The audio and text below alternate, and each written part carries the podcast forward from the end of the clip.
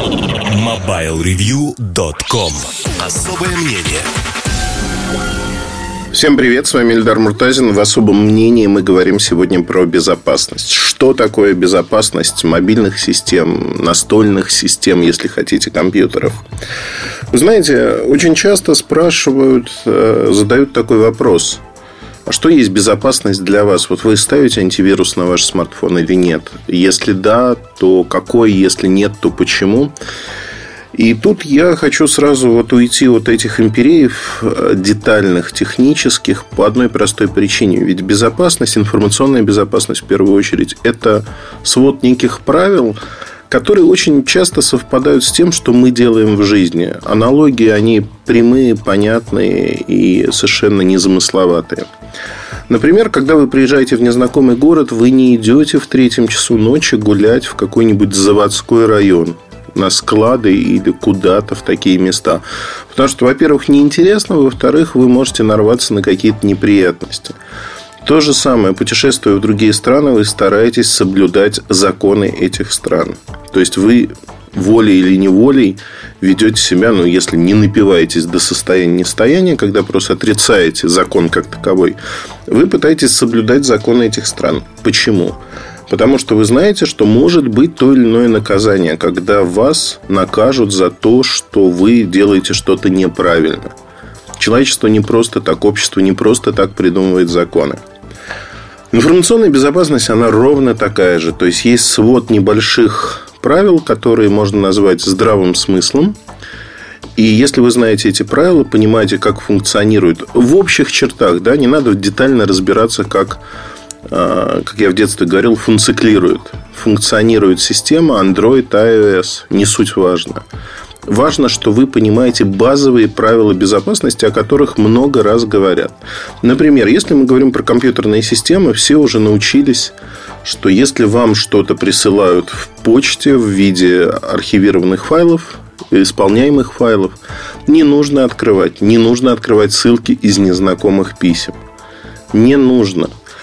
Зачастую письма маскируются под письма от компаний Apple, Microsoft, Google, да кого угодно. Просят ввести ваш пароль. Тоже не нужно этого делать. Потому что фактически вы э, в какой-то момент потеряете свой пароль, свои данные и прочие-прочие вещи. То есть прошло много лет. Вот за два десятилетия развития Э, персональных компьютеров последних, когда они стали массовыми, люди с этим стали сталкиваться тоже массово. И в какой-то момент люди осознали, что это большая проблема, и с этой проблемой нужно бороться как-то. Бороться с ней можно разными способами. Безусловно, компании борются, но тем не менее – настолько велик вот этих вал мошенничеств, что без участия самого человека, вот нельзя сесть на диване, раскинуть руки и сказать, все, защищайте меня. Нет, это невозможно. И там, вирусы-вымогатели, которые блокируют компьютеры, это все из той же оперы. Это недостаток информационной безопасности, когда люди сами...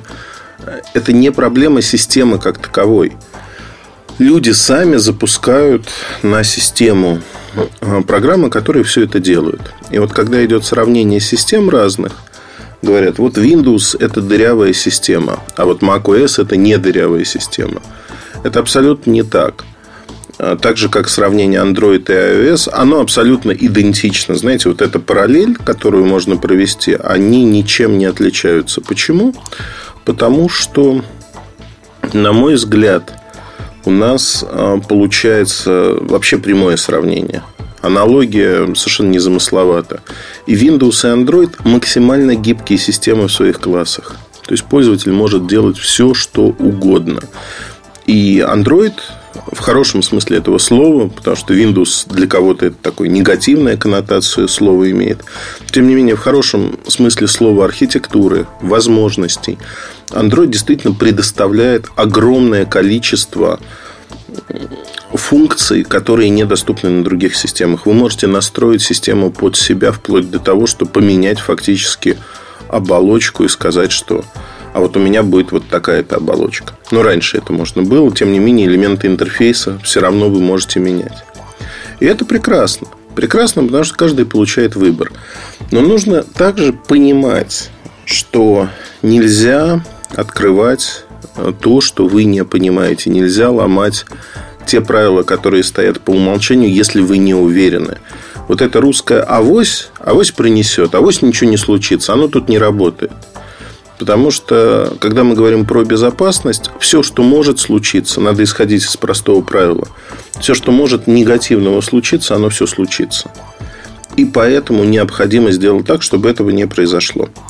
А тут а, группа групп IB, это компания, которая занимается безопасностью, опубликовала там некое свое исследование, что огромное количество троянов, троянских программ воруют данные карточек Сбербанка, данных Сбербанка, даже не карточек, Сбербанк онлайн, данные пользователей. Каким на андроиде? Каким образом это происходит? А происходит это очень просто. Есть неофициальные приложения, маскирующиеся под Сбербанк онлайн, которые люди находят поиском в Google или в Яндекс для андроида. То есть они ищут приложения не в магазине приложений от Google, где они проверяются, они достаточно безопасны и прочее, прочее. Нет, они ищут где-то на а, левых ресурсах. Дальше им нужно обойти систему безопасности, которая кричит буквально, парень, ты уверен, что ты делаешь? Они обходят эту систему. Дальше нужно ввести в это приложение, ввести ручками свои данные. Они вводят. И потом удивляются, почему у нас, значит, наши данные украли. Ну, потому что можно выйти на улицу, написать эти данные на стене, результат будет тот же самый.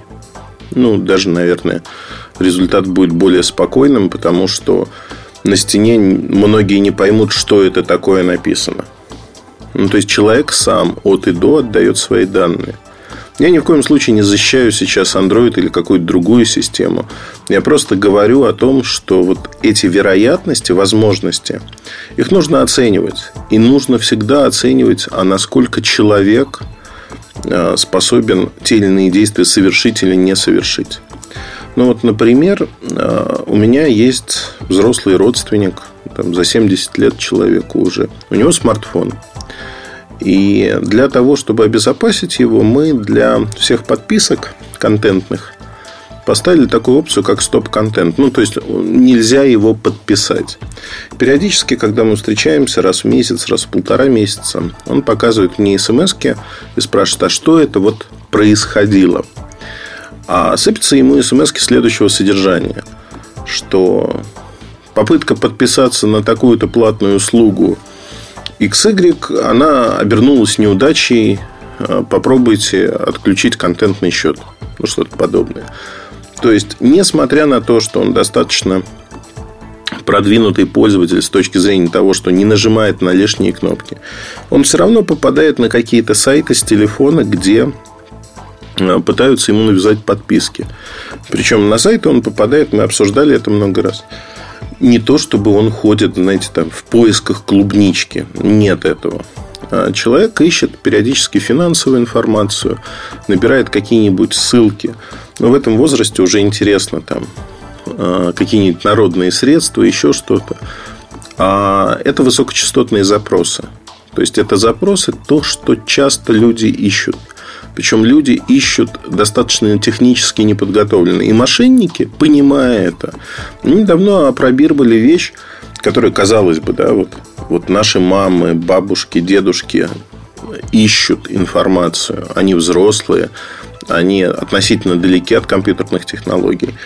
Вот они ищут эту информацию, и тут возникает вопрос. Окей, вы ищете информацию, и тут же э, выпадают какие-то мусорные сайты – на которых там вот эти лендинги, странички, они посвящены вот этой высокочастотной информации, украденной где-то еще. Но самое главное, что в фоне они пытаются навязать какие-то подписки. И здесь, конечно, уже никто не застрахован, абсолютно никто, потому что сегодня мошенники освоили ситуацию, когда они подписки навязывают де-факто автоматически. И это, конечно, грустно. Но, тем не менее, да, если мы говорим про происходящее – у нас э, должно быть совершенно четкое понимание простой штуки, что это происходит, да. Можно ли с этим бороться? Да, наверное. Нужно ли с этим бороться? Наверное, э, этим должны заниматься компании.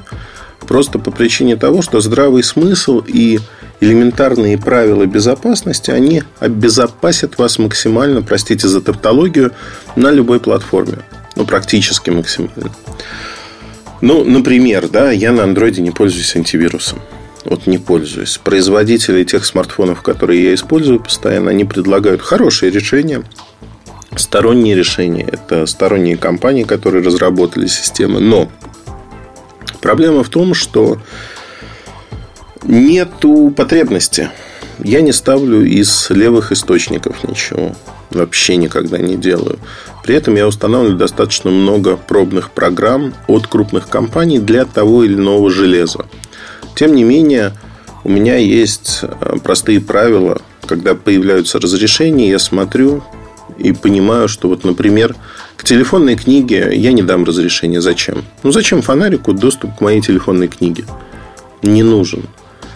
И прочее, прочее, прочее. То есть, фактически вы сами управляете теми разрешениями, которые есть.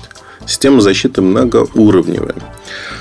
А по поводу вероятностей. Я уже неоднократно говорил, меня очень сильно напрягает то, что происходит в компании Apple с точки зрения э, вот системного кризиса. Они косячат все больше и больше.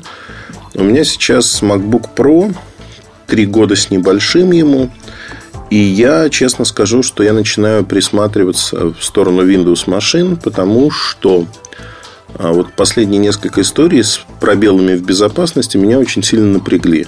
Одна из историй – это когда можно было администраторский доступ в macOS на High Sierra получить просто вот как, знаете, двумя пальцами щелкнуть.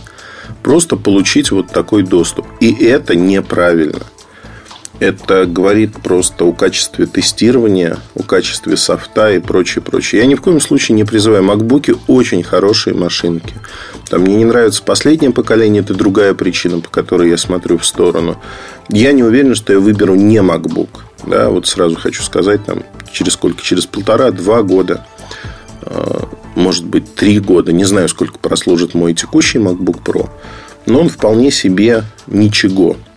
Но если говорить о новых машинках, я вот в сомнениях, честно. И эти сомнения во многом обусловлены в том числе и безопасностью. Безопасностью того, что сама платформа становится не такой выверенной, как, какой она была когда-то. Там можно вспомнить много историй.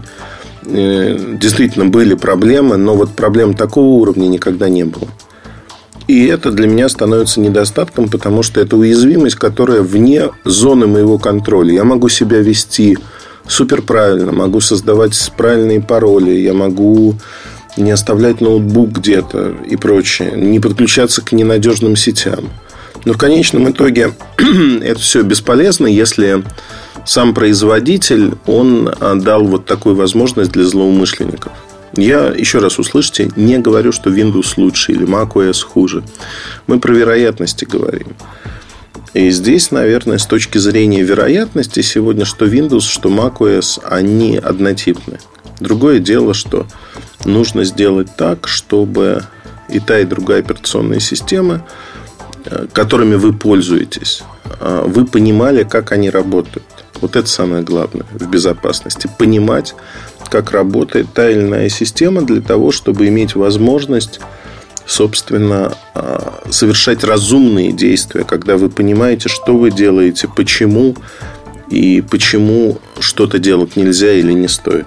Чтобы вы оценивали правильно свои риски. Они все, всегда есть, всегда будут, от них никуда не деться. На этом все. Удачи, хорошего настроения. Послушайте другие части этого подкаста. Пока. MobileReview.com